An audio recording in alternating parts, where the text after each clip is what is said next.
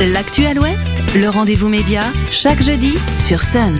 Alors bonjour à toutes et à tous, bienvenue dans votre nouveau rendez-vous média. Aujourd'hui, eh bien, on retrouve Marie Bertin, rédactrice en chef du magazine Les Autres Possibles, qui vient nous présenter le dernier numéro. Bonjour Marie. Bonjour Julie, bonjour à tous et à toutes.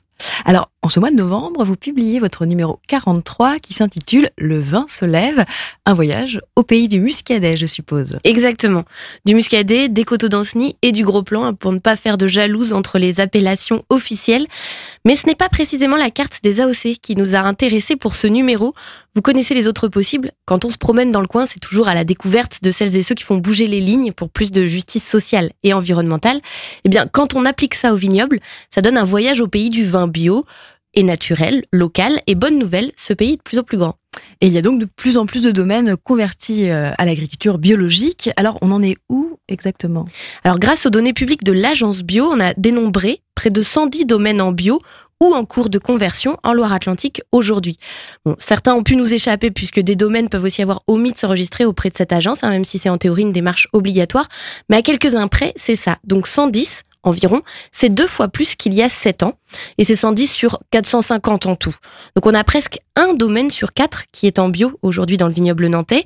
Alors si on regarde en termes de surface, la progression est moins impressionnante, c'est plutôt autour de 10% des surfaces en bio aujourd'hui, et ça s'explique parce que les domaines en conventionnel sont en en moyenne plus grands que ceux en bio.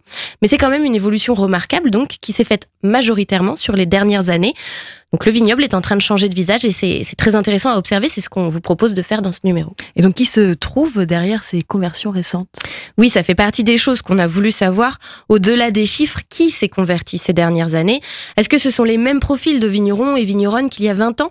À l'époque des pionniers, hein, des convaincus de la première heure, où les domaines en bio se comptaient sur les doigts d'une main dans le vignoble. Donc ce qu'on constate, c'est que bien sûr ces profils ont évolué. À côté des pionniers, débarquent massivement les jeunes et les néo-paysans. On parle de ceux qui ont fait une reconversion professionnelle depuis un domaine qui n'avait rien à voir. Il faut savoir que 90% des nouvelles installations se font en bio. Donc à chaque acquisition, transmission d'un domaine à de nouveaux chefs d'exploitation, eh bien dans 9 cas sur 10, c'est en bio.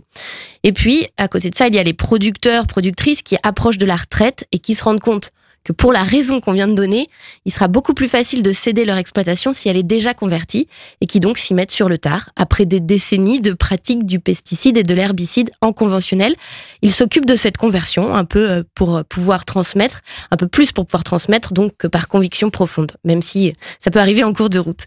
Et enfin, il y a aussi ceux qui rejoignent le mouvement, mais qu'à moitié. Ça, c'est encore un autre profil, c'est-à-dire des chefs d'exploitation qui ne convertissent qu'une partie de leur vigne alors pourquoi On vous en parle dans ce numéro, à la fois pour se diversifier en voyant que finalement le bio ça marche, un peu pour ne pas mettre tous les, leurs œufs dans le même panier aussi, hein, au cas où finalement ça ne marcherait plus si bien à un moment donné, le bio. Donc voilà, un état d'esprit très différent de, celui du pionnier militant.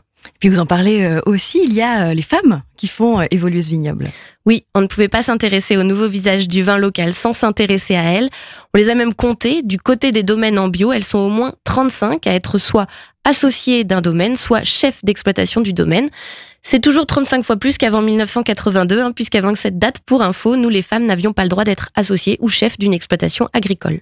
Un numéro donc euh, à feuilleter euh, cet hiver pour découvrir les nouveaux visages du vignoble et pour découvrir euh, bah, sa carte, puisqu'au dos, enfin on peut découvrir pardon sa carte au dos de ce numéro. Eh bien vous avez répertorié l'ensemble de ces domaines bio ou vin nature. Du vignoble, oui. Euh, alors quelques-uns, encore une fois, ont pu nous échapper.